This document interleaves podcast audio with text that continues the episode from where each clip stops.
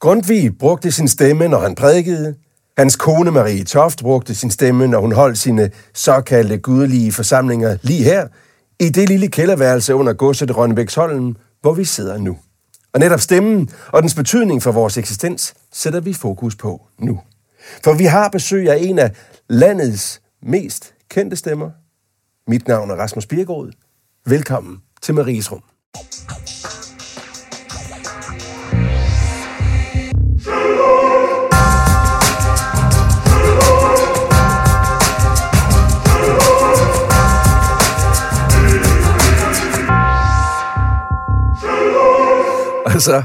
Så har jeg tænkt lidt på, hvordan jeg skal præsentere vores gæst i dag. Men jeg gør noget helt andet. Hvis jeg nu i stedet beder vortesvinet Pumba fra Løvernes Konge om at træde frem, så kan det være, at vi får præsenteret vores gæst på en lidt anden måde. Pumba, velkommen til programmet. Hakuna Matata, og tusind tak. Jeg skal hilse fra alle dyrene på Kongesletten. Har I nogle piller? Ja, det. Sådan tror jeg, vi starter med Maries Rum i dag. Lars Thiesgaard, velkommen til. Tusind tak. Danmarks mister tegnefilmen, kan vi roligt kalde dig. Manden, som lægger danske stemmer til tegnefilmen. Peter Plys, Mumietrollene, Tintin, Toy Story... Shrek, min sanden. Ja. Kagemanden i Shrek. Ja. Ikke mine vingummi-knapper. Ja, helt op i det lyse, skal jeg. Ja, og jeg kan huske det derhjemmefra med Bubbebjørnen og luften selv der. Scooby-Doo. Yikes. Nej. Ja, det er dejligt at besøge dig i dag, Lars Thiesgaard. Jeg glæder mig til at tale om stemme i dag. Vores præst i programmet i dag, som jo også bruger sin stemme ret meget, nemlig dig, Annette Kruhøffer, velkommen. Tak. Præst i Glumsø, Næstby og Bævelse Kirke tæt på Næstved. Lars Thiesgaard, du er krediteret, har jeg noteret mig, for mere end 700 dubbingroller. Altså, hvor du indtaler stemmer. Ja. Og dermed den person i Danmark, der formentlig har dobbelt flest roller. Forklar lige allerførst, hvordan ender man der?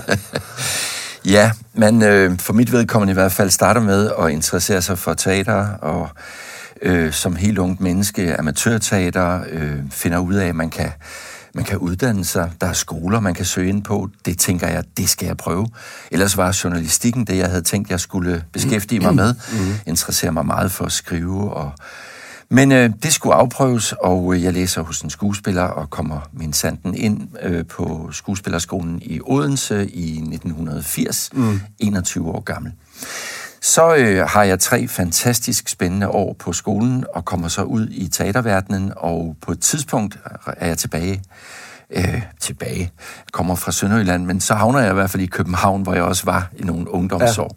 Ja. Og der har man som skuespiller selvfølgelig perioder, hvor man ikke har så travlt, og der falder mine øjne så på et efteruddannelseskursus, der hedder Lær at lægge stemme til tegnefilm, og det er selvfølgelig for skuespillere, arrangeret af Dansk Skuespillerforbund. Ja. Og jeg tænker, sjovt nok, havde jeg ikke, jeg husker ikke bevidst at have tænkt, at det var noget skuespillere lavede, men det går jo så op for mig, at jo, det er da klart. Ja. Og jeg tænker, det skal jeg da finde ud af, om jeg har talent for. Og jeg bliver så undervist en uge på det her kursus sammen med kolleger af Henrik Kofod og Nisbank Mikkelsen, som på det tidspunkt har lavet Fraklerne, og sådan havde noget viden om det. Og da kurset er slut, kan jeg ikke sige andet end, at det her er noget af det sjoveste, jeg synes, jeg har rørt ved. Og de siger til mig, de der 2 gutter, Lars, du har mange stemmer. Du har nemt ved at lave din stemme om. Du virker til at have det som fisk i vandet med det her. Selv det er også min egen oplevelse, så jeg tager jo hjem fra kurset og tænker, tænk hvis jeg kunne få lov at lave noget bare en gang imellem af sådan noget der. Og så er jeg jo også heldig at være det rigtige sted på det rigtige tidspunkt. Det er i 88-89. Pludselig skal der laves rigtig meget tegnefilm. Og det er noget af det, vi kommer ind på i programmet her.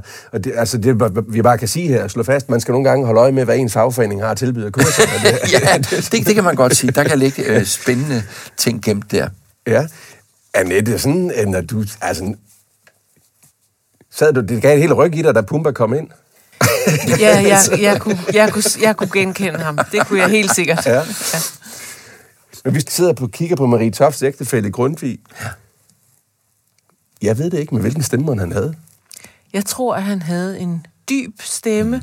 Jeg tror, at han havde en myndig stemme. Jeg tror, at han havde en stemme, som havde ro på sig, en kontinuitet i stemmelyden, som gjorde, at man kunne høre, at han hvilede i sig selv. Det er så sjovt, du siger det, Annette, for når du siger det, så sidder Lars og nikker, som om det nærmest er et faktum, at det havde han, og ingen af os vidste det. Men altså, hvorfor tænker du det, Lars? Jamen, på en eller anden måde ved vi jo, at Grundtvig har skrevet de her fantastiske ting. Men jeg har også den oplevelse, at når jeg har læst lidt om ham, at han også formåede at formidle dem, så han kunne bjergtage et helt rum, både med sine tanker og så videre. Så på en eller anden måde er det også den idé, jeg har om, hvordan han vil lyde. Og netop det også, du siger med at hvile i sig selv, have den her ro, og komme med noget, han virkelig stod bagved. Jeg forestiller mig, at han har været det, man måske kunne kalde et autentisk menneske. Han har haft fat i sig selv, og har jo stået for nogle ting, og så kan ikke. Men hvis vi siger, at han havde det modsatte. Ja. Altså, han havde en spinkelstemme og en klein stemme. Mm-hmm. Vil han så have kunne haft den samme gennemslagskraft, tænker du? Så ville han måske have haft den, når man læste ham, tænker jeg. Jeg tænker, det ville have været en udfordring for ham, hvis han skulle formidle. Som prædikant. Ja, det tænker jeg. Jeg tænker måske også Søren Kierkegaard, som var samtidig med Grundtvig. Ja. Han skrev jo meget, men nåede ikke den samme udbredelse. Og jeg tænker, det er, fordi han måske ikke har haft den samme stemme til rådighed. Altså fysiske stemme til rådighed. Interessant. Ja. Vi skal trække spørgsmål fra krukken her i det her program. Vi skal have talt om den oplevelse, der har givet dig livsforandrende erfaring, Lars Thiesgaard. Ja. Men først skal vi lige blive lidt ved stemmen. Ja. Vi taler mere om det nu. Poul Nyrup Rasmussen i sin tid, han blev spurgt, hvad har du faldet for ved din kone, Lone Dybkær? De blev forelsket i en moden alder. Og så svarede Poul Nyrup, det var hendes stemme. Og så tænkte jeg, det var alligevel, når vi så sidder og taler stemmer her, hvad er det vores stemme, hvad er det for en betydning, vores stemme har for vores eksistens, Annette, egentlig? Jeg tror, det har en stor betydning for den måde, vi opfatter andre mennesker på, og den måde, andre mennesker opfatter os på. Mm. Og jeg tror, at man for eksempel, hvis man er bange, eller ked af det, eller nervøs, eller noget andet, så kan det høres i stemmen, og det vil andre mennesker reagere på. Man kan ikke skjule sådan en tilstand, hvis man ikke har styr på sin stemme. Jeg tror, at stemmen er et af de midler, vi bruger til at afkode andre mennesker med. Og derfor tror jeg, det betyder rigtig meget, hvilken stemme vi er født med, og hvilken stemme vi så bruger, når vi taler. For der kan godt være forskel på de ting. Helt sikkert. Stemmen er sjælens spejl, er også blevet sagt, og det synes jeg er meget rigtigt. Den afspejler og kan bruges til at afspejle utrolig mange følelser og viderebringe oplevelser. Og der er ingen tvivl om, at det du siger med, hvis man er nervøs, man er usikker, så vil man registrere det på en eller anden måde. Andre mennesker vil registrere det. Og derfor kan man jo også gennem hele sit liv arbejde med sin stemme, arbejde med sit udtryk. Jeg tror jeg er i hvert fald selv sådan en, der tænker, at jeg i løbet af livet arbejder med at nå frem til at blive mere og mere den, jeg er. Mm. Og der er stemmen jo en del af det. Altså ingen tvivl om, at når jeg hører, og det kan jeg jo faktisk gøre, en optagelse af mig selv, da jeg var i 20'erne, 30'erne, så er det en anden Lars, der er der, end ham, der sidder her nu. Mm. Og det er jo sådan, det skal være, kan man sige. Men der er ingen tvivl om, at man kan arbejde sig frem mod en mere og mere, måske mod en rolig væren i sin stemme. Der skal lige udføre det lidt for mig, fordi når du siger, at stemmen er sjælens spejl, så er det jo alligevel for det menneske, der er født med en meget spinkelt og lys stemme, tænker du så også, at det så er en afspejling af en sjæl, eller hvad, fordi man fysisk er født med? Eller prøv lige at forklare det nærmere. Nej, jeg tænker egentlig, at du kan med din stemme udtrykke utrolig mange ting. Altså, du kan virkelig udtrykke mange ting, hvor du er som menneske. Og nogen kan være født, som du siger, med et spinkelt stemmemateriale, men det afholder dem jo ikke fra at kunne udfolde det, kan man sige. Mm. Men det er da korrekt, hvad du siger, at der kan være en stemme, som man med det samme på en eller anden måde fatter en tillid til. Man tænker, det tror jeg på. Og jeg tænker, når Poul Nyrup siger på den måde, Så ja, så er det stemmen, han har på en eller anden måde også forelsket sig i. Den havde måske en ro, den havde måske en varme, en nærhed, et eller andet, som talte til ham, og måske talte stærkere end så meget andet. Det er spændende. Og så sidder præsten her jo. Hvilken stemme havde Gud? Når vi læser i Bibelen, så taler Gud nogle gange, men det er altid en dyb stemme. Det er altid en stor stemme, en kraftfuld stemme, og det er meget tit som et tordenskrald. Mm-hmm. Altså, der kommer det her tordenskrald, og så sidder der pludselig en engel ved graven. Mm-hmm. Så Gud har en meget kraftfuld, dyb, maskulin stemme. Måske var det derfor, jeg straks gav Grundtvig en stemme, der slægtede Gud lidt på, fordi han jo forsøgte at tale Guds sprog til mennesker. Ja. Og det, jeg ser det jo også, hvis vi forestiller os nogle af de gudelige skikkelser i nogle af de mest populære spillefilm. Her tænker jeg nok allermest på Dumbledore. Nå ja. I Harry Potter. I Harry Potter, ja. Det er ikke helt Gud. Ja, det er ikke helt Gud, det er jeg med på. Men der er i hvert fald et eller andet der. Sådan den alfaderlige skikkelse. Ja. At det ville jo ikke du, hvis han havde en lys stemme. Ville det? Jeg tror i hvert fald, at man ville skulle bruge noget tid på, at, hvad kan man sige, hvis det der blev leveret var spændende nok, så tror jeg godt, man ville kunne hen ad vejen vende sig til det. Men jeg tror, der ligger rigtig meget forventning også omkring det. Og det er jo heller ikke tilfældigt, nu talte vi lige intromæssigt om Løvernes Konge. Mm-hmm. Mufasa, der taler til Simba op fra skyerne, er jo på amerikansk James Earl Jones, og da vi i sin tid skulle finde den stemme, endte vi jo helt over i operaverdenen med Åge Haugland, som var et meget, meget stort menneske over 2 meter, og havde den her vidunderligt dybe stemme. Man faldt bare fuldstændig til ro. Mm. Så der er jo også noget med frekvenser, hvor sætter det i gang, altså den her dybe stemme, der på en eller anden måde får os til at slappe lidt af. Og hvis du kommer herop og taler, så sætter det jo gang i et eller andet. Det kan man jo mærke med det samme. Ikke? Og er det tempoet? Eller det er måske eller også tempoet. Ja, okay. Der er sådan en tendens til dyb, langsom og lys hurtigt. Men vi har jo også billedet af den gode far. Ja. Og det er jo det billede, Gud normalt er blevet modelleret i. Og nu er en far ofte, men ikke altid god. Og det har jo betydet, at rigtig mange har gjort oprør mod det gudsbillede, der er i den gode far. Og derfor tillægger Gud nogle egenskaber, der typisk regnes for at være feminine. Mm. Jeg tænker på, hvad det får af betydning for Guds stemme om 50 eller 100 år, hvis det billede slår igennem. Ja. Bliver han så en kvinde, der taler i et højere toneleje, og måske lidt mere hurtigt og skarpt? Spændende. Det holder simpelthen ikke. Gør det? Ja, det ved jeg ikke. Jeg havde en interessant oplevelse. Jeg var med til at instruere, Prinsen af Egypten. Mm. Og der er jo et sted, hvor den brændende tornebusk taler med Guds stemme til Moses. Og der havde man netop fra DreamWorks, som lavede filmens side, eksperimenteret meget for at finde ud af, hvordan skal Gud lyde? Og på et tidspunkt havde man den idé, at det skulle være 1000 mennesker, der på samme tid talte. Og så skulle man teknisk samle det til en stemme, så det altså blev en mangfoldig stemme.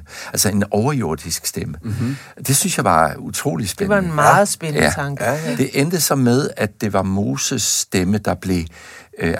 han på en måde hørte sin egen stemme tale til sig. Det er jo også et interessant billede, at vi hører Guds stemme med vores egen stemme. Altså, den stemme, vi nogle gange taler om, der var en stemme, der sagde til mig, jeg vidste godt, hvad det rigtige var at gøre. Var det Guds stemme? Var det din stemme? Var det samvittigheden?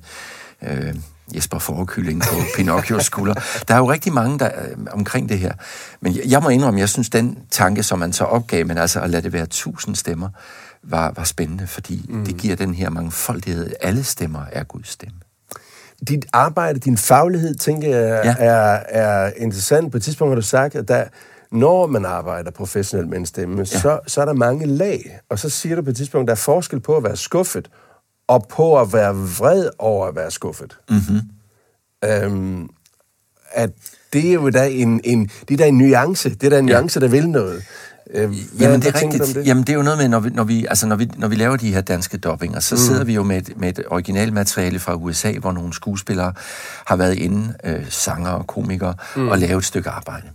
Og de er blevet instrueret, de har sikkert sagt replikkerne et hav af gange, og på et tidspunkt har man sagt, sådan, nu har den alle de nuancer, vi er ude efter. Sammenlignet det med en forestilling af Shakespeare, der er mange lag i replikkerne. Det vil sige, når vi så skal genskabe det på dansk, så sidder jeg som instruktør, og så siger jeg måske, den første følelse, jeg kan fornemme, der er i denne replik, det er vrede. Så siger jeg til skuespilleren, er du enig med mig i det her? Vi skal have, han er vred her. Prøv at give mig et bud på det. Og så siger skuespilleren replikken og lægger vrede i stemmen. Og det er jo det, skuespillere kan. De kan hoppe rundt som en værktøjskasse. Ja. Og så kommer næste. Så lytter jeg på den originale, og jeg lytter på det, vi har lavet. Så siger jeg, ved du hvad? Der er en nuance, vi mangler. Han er vred, men jeg kan høre, at han er så ulykkelig over, at han er så vred. Nå ja, det kan han egentlig godt høre. Prøv igen. Mm-hmm. Så lægger skuespilleren det lag på. Og så bliver vi ved, lag på lag på lag, indtil vi kan mærke, så nu har vi alle de nuancer i den danske version, som er i den originale. Lad os tage Løvernes Konge igen. Ja. Der har vi onklen. Ja, Skar. Der har du nævnt på et tidspunkt, at han er ond, men det er ikke nok at være ond. Nej. Hvad er det? Hvad er det, der skal mere ligge i sådan en stemme? Jamen, det, der er interessant, når det gælder også teater, det gælder alt, det er jo, når skurken ikke bare er ond, når der kommer ham den onde, men at vi kan leve os ind, vi kan godt forbinde os til, hvorfor han gør, som han gør. Mm-hmm. Han siger jo i starten af Løvernes Konge, at han føler jo selv, at han burde være kongen. Ja. Som han siger, jeg har intelligensen, men du blev født med musklerne, så... Mm-hmm. Og det tror jeg, vi alle kender, den der misundelse, der kan dukke op over, at nogen har noget eller en position, vi gerne ville have, som vi føler, vi kunne udfylde bedre. Så der begynder det jo at blive interessant, også som skuespiller, at skildre noget, hvor man ikke bare, du skal være ond, men nej, du er plaget, du er martret. Du vil have det der. Og det kan jeg jo godt se for, så hvis vi har hele repertoiret til rådighed, hvis vi har vores kropssprog, hvis vi har vores mimik, vores øjne, vores blik, men når det koncentreres til kun stemmen og skulle formidle de nuancer, så er det jo med, at man i virkeligheden, når du siger det her med gestik og krop, hvis du så skuespillerne stå foran mikrofonen, så står de jo ikke sådan ret op og ned som en radiospeaker, der skal læse radioavisen op. De står og spiller. De kigger på billedet. Nu gør løven det her. Nu drejer han lige hovedet, så drejer de også lige. Og nu bider han tænderne sammen, så bider de. Altså, de spiller skuespil. Og det er det, der gør, at det bliver levende. Men det er jo også en måde at få udtrykkene ind i stemmen på, at man faktisk lever dem i kroppen. Præcis. Og jeg tænker nogle gange på de ting i en meget primitiv form, når jeg holder gudstjeneste. Ja. Fordi når vi beder fadervor alle sammen, så prøver jeg med vilje at gøre stemmen blød, for den skal vi kunne være i alle sammen. Vi skal alle sammen kunne sætte ord på vores bøn til Gud, vores henvendelse til Gud. Ja. Men når jeg på menighedens vegne skal bede en bøn til Gud, for eksempel ved indstiftelsen af nadveren, så skal stemmen være fast. For så skal jeg signalere over for menigheden, at det, jeg siger, er rettet til Gud. Jeg ved, hvad jeg taler om, og vi mener det. Vi står bag det. Vi ønsker det alle sammen. Så der er jo også i det, skal vi sige, en bevidstgørelse om stemmen. Og jeg tænker nogle gange, når folk har så svært ved at bede til Gud, så kan det skyldes, at de tror, at det skal lyde myndigt og præcist. Og Gud skal være en, man kun henvender sig til, når man har en elevatortale, man kan fyre af på nogle få sekunder. Men Gud er jo også ham, der har tid til at vente på, at vi får fundet vores egne ord. Det er jeg så enig i. Det er jeg så enig i, og netop det her med, at man har den bevidsthed omkring, hvad er det for noget, hvem repræsenterer jeg, og hvad er det, jeg skal formidle, og hvordan kan jeg invitere indenfor. Altså, vi taler meget i tegnefilm om at have smil i stemmen. Det gør sanger også, at man ved at smile på en eller anden måde får inviteret indenfor. Nu skal jeg fortælle dig noget. Hvis jeg siger det uden smil, nu skal jeg fortælle dig noget. Altså, der er virkelig en forskel. Og den der tanke på, hvad det er, jeg er ved at gøre nu, er jo altafgørende. Og det er jo den, skuespilleren også skal finde. Hvad er det, den her figur slås med? Hvad er det, den her figur føler lige nu? Og så lægger man det ind, og så pludselig sidder vi i studiet og kigger på tegningen, hører den danske replik, og det lever. Det har dansk sjæl, og det er jo meget vigtigt, nu siger dansk, men det har sjæl. Det taler på vores sprog. Det udtrykker de følelser, som figuren gør. Godt, jamen så, lad os kaste os, han har sagt, ned i glaskrukkerne. Ja, nu skal du trække et spørgsmål. Og der står jo 2 glaskrukker foran dig. Du vælger mellem Gud og Jesus, eller mystik og død, men du har valgt for længst, kan jeg se. Ja. Du hopper lige ned i Gud og Jesus. Ja, det synes jeg. Trukket et spørgsmål. Det er også spændende. Så kommer spørgsmålet her. Var det virkelig, som i bogstaveligste forstand, Lars Thiesgaard, Helligånden, der gjorde Maria gravid? Ja eller nej? Ja. Annette? Ja. Okay, hvad skal du uddybe? Det tror jeg på. Ja? Det tror jeg på. Jeg tror. Og så, hvad kan man sige, er der egentlig ikke så meget mere at sige. Ja. Det er et valg, jeg har truffet, og det giver mig en fred og en ro. Og jeg synes, at den beretning om det er vidunderlig, fordi den jo også fortæller noget om, at der er ting her i verden, som vi kommer til kort over for, hvis vi vil prøve at forstå dem. Mm-hmm. Så er det mere en insisterende på netop det, at vi kan komme til kort, hvis vi prøver at forstå, end det lige er det, fordi jeg tænker, at det kunne jo også være en romersoldat. Muligvis, men nej. Det er, som der står i Bibelen. Det må jeg indrømme. Det har været min klippefaste opfattelse, siden jeg var helt lille, og den... På lige præcis den her begivenhed omkring Helligånden, eller sådan i det hele taget omkring miraklerne? Betragte det, der står i Bibelen, som beretninger, som har en værdi derved, som de er beskrevet. Ja. Og så ønsket om at tro på de ting, fordi det gør verden mere spændende, det gør verden mere farverig. Hvis vi reducerer det hele sammen, det kan jo ikke lade sig gøre, det kan jo ikke. Jeg har selv siddet på Bali af alle steder som helt ung og set nogle 2 piger danse synkrondans med lukkede øjne. De var jo så, fik jeg at vide, i kontakt med guderne, og de dansede fuldstændig synkront. Og min hjerne begyndte at sige, de har øvet sig, de har et spejl et eller andet sted. Så kunne jeg mærke, at nu er jeg ved at ødelægge den her oplevelse for mig selv. Jeg sidder her og er kommet herned for at opleve, og nu er jeg ved at analysere det hele i stykker. Så slukkede jeg for den, og så fik jeg en kæmpe oplevelse. Og det er lidt det samme, jeg har med. Annette. Ja. Kunne jeg dog ikke så appellere lidt til din sunde fornuft? Det kan du sagtens, og jeg har haft rigtig mange af den type balige oplevelser med Bibelen, som du fortæller om, fordi jeg har en naturvidenskabelig baggrund. Mm-hmm. Og det betyder jo, at jeg har jo hele tiden... Du har læst kemi, eller hvad? Jeg har et bifag i kemi, og kommer fra en naturvidenskabelig uddannet familie. Så jeg har stillet spørgsmålstegn ved alt i Bibelen, og fundet ud af rigtig mange ting, som umuligt kunne lade sig gøre, og jeg har fundet mindst lige så mange ting, som jeg kan finde en naturvidenskabelig forklaring på. Blandt andet har vi jo alle sammen hørt historien om Maria, som ikke fik lov til at bade først i dette vand, der var båret op i et kar fra Jordanfloden, men kom efter Josef, og derved kunne Josef jo teoretisk set have efterladt en sædcelle i vandet, som befrugtede Maria. Den har jeg dog alligevel ikke hørt. Sådan nogle forklaringer har jeg hørt mange af, men jeg har det som Lars, at jeg synes, historierne fortæller os noget i sig selv, og vi behøver ikke altid at vælge mellem den naturvidenskabelige forklaring og den teologiske forklaring. Vi har lov til at tro som børn. Ja. For at vide, det her, det er en god historie. Den kan fortælle os noget. Den kan fortælle os noget om Gud og om vores eget liv og om eksistensen. Du behøver ikke at forklare det hele. Vi har lov til at tro som børn, siger du. Ja, det har vi. Men hvis vi så er voksne, så tror jeg, der er ret mange, der vil opleve det, at hvis man tror på det, hvis man tror på den slags, og endda måske siger det højt, så vil man have en følelse af, at man bliver set på som sådan lidt enfoldig.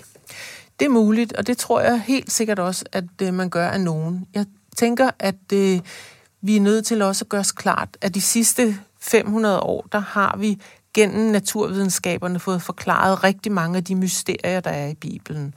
Det har også givet os nogle problemer. Det har for eksempel givet os et problem med, hvor sidder Gud? Er han i himlen, eller hvor er han egentlig, når vi taler om du, som er i himlene?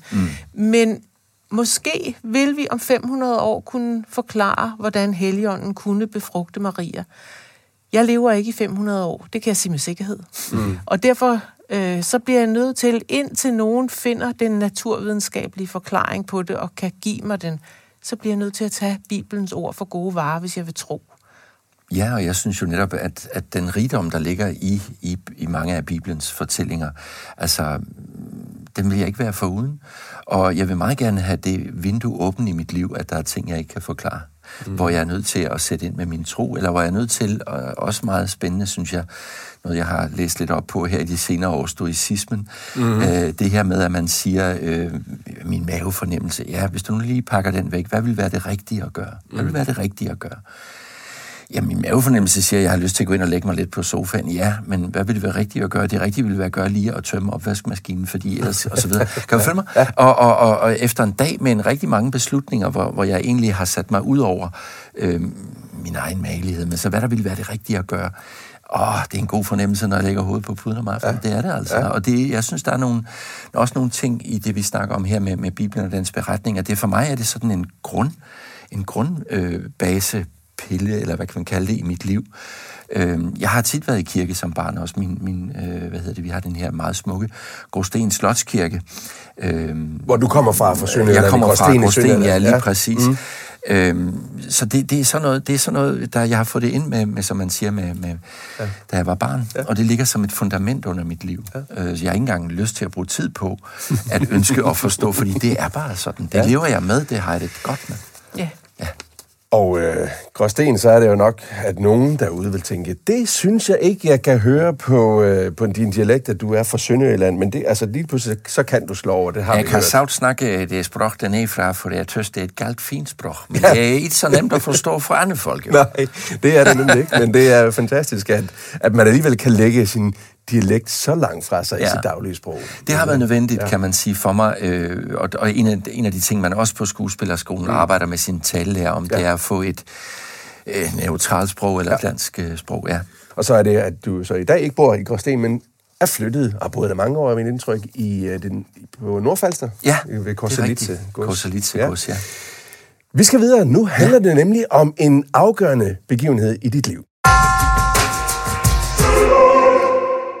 Vi er nemlig kommet til den del af programmet, som handler om intet mindre end de livsforandrende erfaringer, vi gør os løbende i livet. Og Lars Thiesgaard, du har skrevet et brev til os om nogle erfaringer, du har gjort der, og som har haft livsforandrende karakter. Ja. Og forhistorien, den er følgende, at du er ung skuespillerelev, og på Skuespillerskolen i Odense, så venter der en helt særlig dag. Mm. Underviseren er Rudolf Pinker, som er lederen af Skuespillerskolen i Østberlin. Ja. En mand, som i øvrigt også har arbejdet sammen med selveste Bertolt Brecht. Ja. Han træder så ind i salen her, Rudolf Pinker, og så sker der det her, du læser op for os nu. Han samler alle os elever omkring sig i en rundkreds, og beder os om at være helt stille de næste 15 minutter, og bare koncentrere os om at lytte, og notere os, hvad vi kan høre, uden at sige det højt. Vi sidder og lytter, og tænker i starten, det kan vi da ikke bruge et kvarter på. Vi hører jo hurtigt de nærmeste lyde. Der er noget, der skramler ude på gangen. Der er en, der hoster i kontoret inde ved siden af den slags. Men ved at blive ved med aktivt at lytte, er det som om, at vores hørelse udvider sig. Og pludselig dukker der lyde op i det fjerne, som vi i starten slet ikke var i stand til at høre. Pludselig hører man, der er da også en bil nede på gaden. Der er kirkeklokker et eller andet sted i det fjerne. Der er fuglesang. Det er en meget intens, det er en meget overraskende og meget lykkelig oplevelse. Bare at blive bedt om at sidde og lytte. Det er jo lidt en særlig scene, du tager os med her til. I bliver bedt om, vil andre sige, at sidde og gøre ingenting. Altså at lytte. Ja. Og du kalder det en livsforandrende erfaring. Hvordan? Den sætter mig på sporet. Jeg er sådan en ung mand her, som altid har klaret sig rigtig godt i skolen. Jeg er meget dygtig og så videre. Og det vil sige, der er rigtig meget for mig, der foregår heroppe på øverste etage. Jeg prøver virkelig at tænke mig frem til mange ting. Og her bliver jeg bedt om nærmest at slå den fra og opleve og koncentrere mig om en af mine sanser. Og jeg kommer igennem den proces, der hedder, det kan jo ikke, der er jo ikke noget, hvad skulle det være? Mm. Og så får jeg den her oplevelse. Plus, da vi så deler det i gruppen bagefter, sidder alle rundt om mig med lys i øjnene og fortæller om noget, de har hørt. Også nogle ting, jeg ikke havde hørt. Men den der glæde over at have været fuldt koncentreret i et nu omkring en af vores sanser, var for mig jeg ledte efter den glæde. Fra den dag ledte jeg efter den glæde i mit arbejde.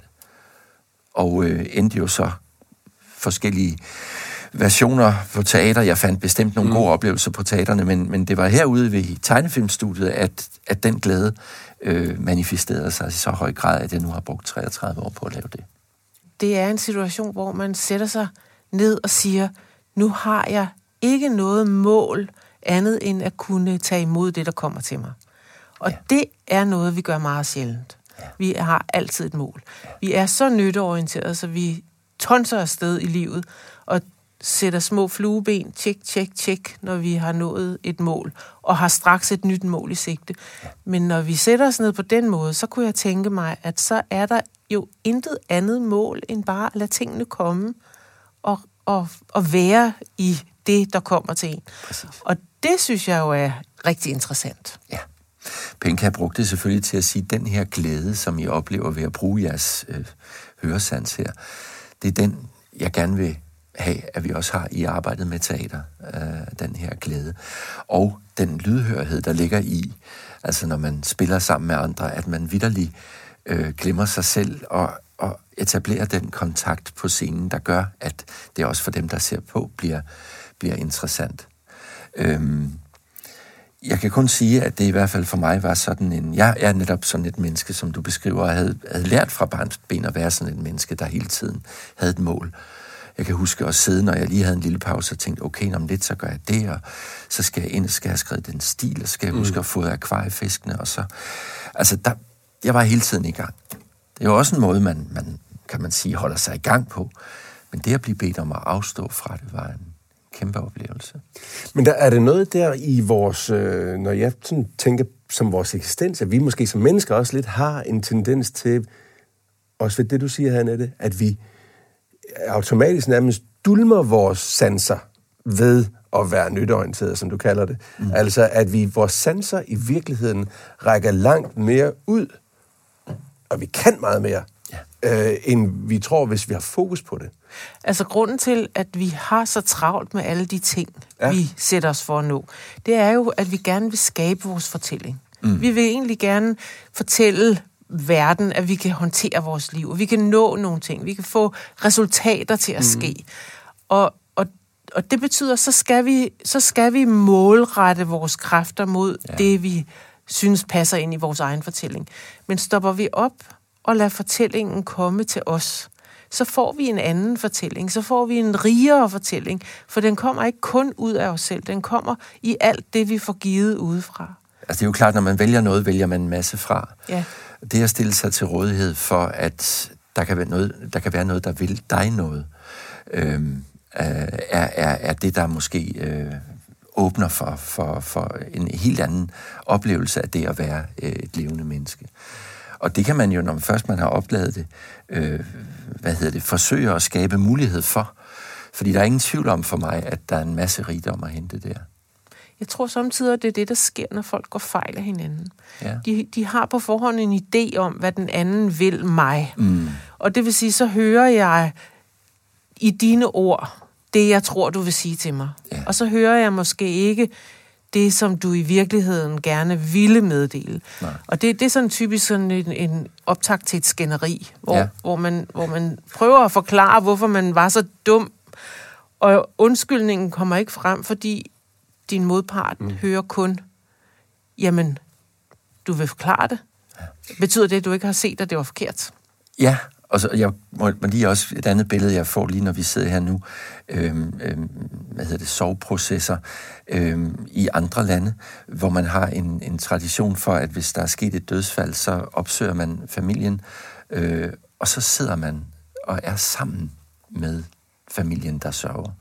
Man taler ikke nødvendigvis, men bare det at være sammen. Det er også noget den her fortælling, det at sidde sammen med andre mennesker og dele en oplevelse. som vi hver især har forskellige, når vi er færdige, men vi har alligevel været der sammen.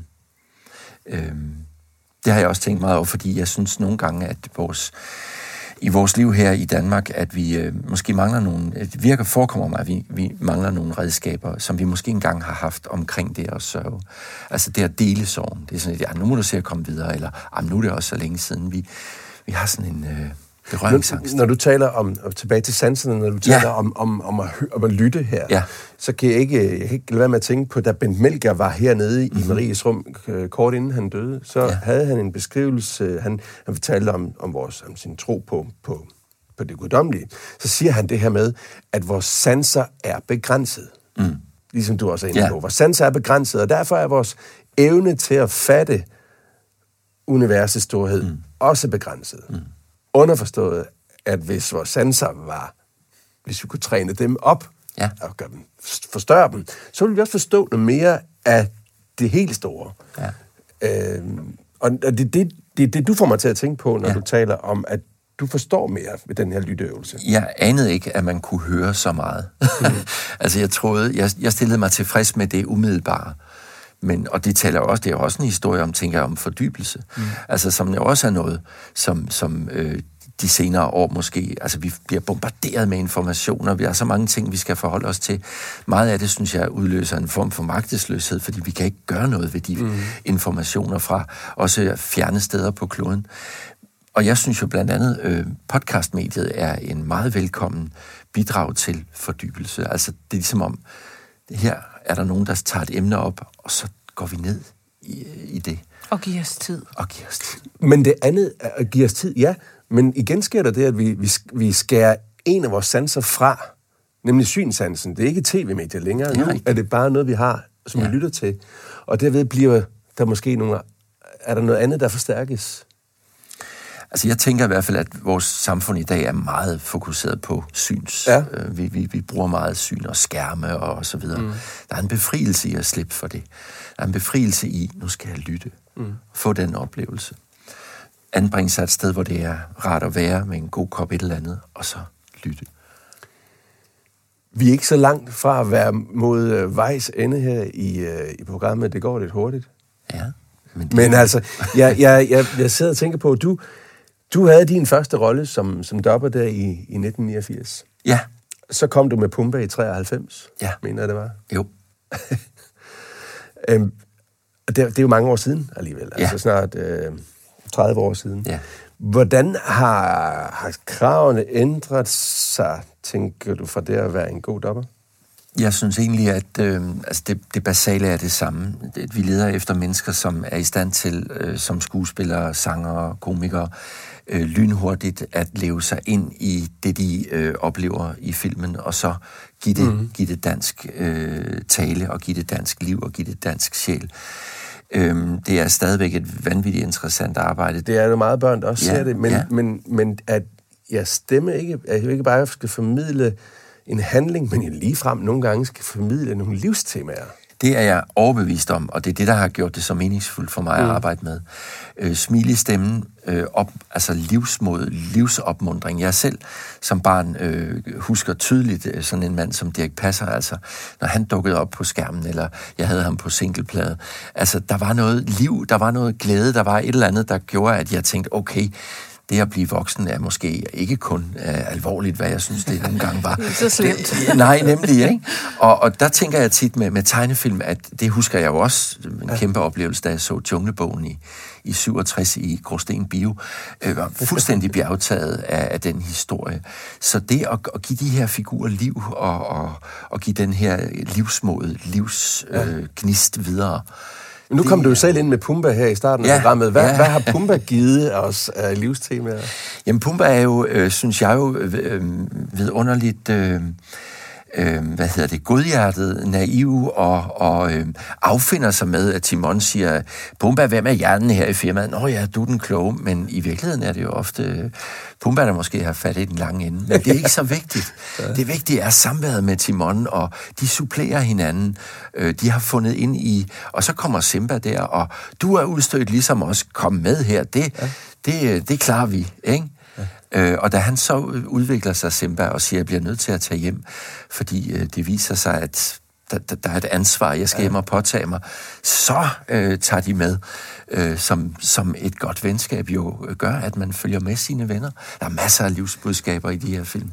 Men det er ikke rigtigt, Annette. Ja, altså, nu ved jeg ikke, hvordan du har det med det, men jeg er en af de meget, meget få film, hvor man nærmest kan mærke gråden lige inde bag, også i den danske oversættelse. Ja. Ikke? Og jeg tænker, at hvis det stemmearbejde, du har arbejdet med, ikke var der, men og ikke havde de rummet de følelser i de karakterer, ja, at så ville man ikke have været der.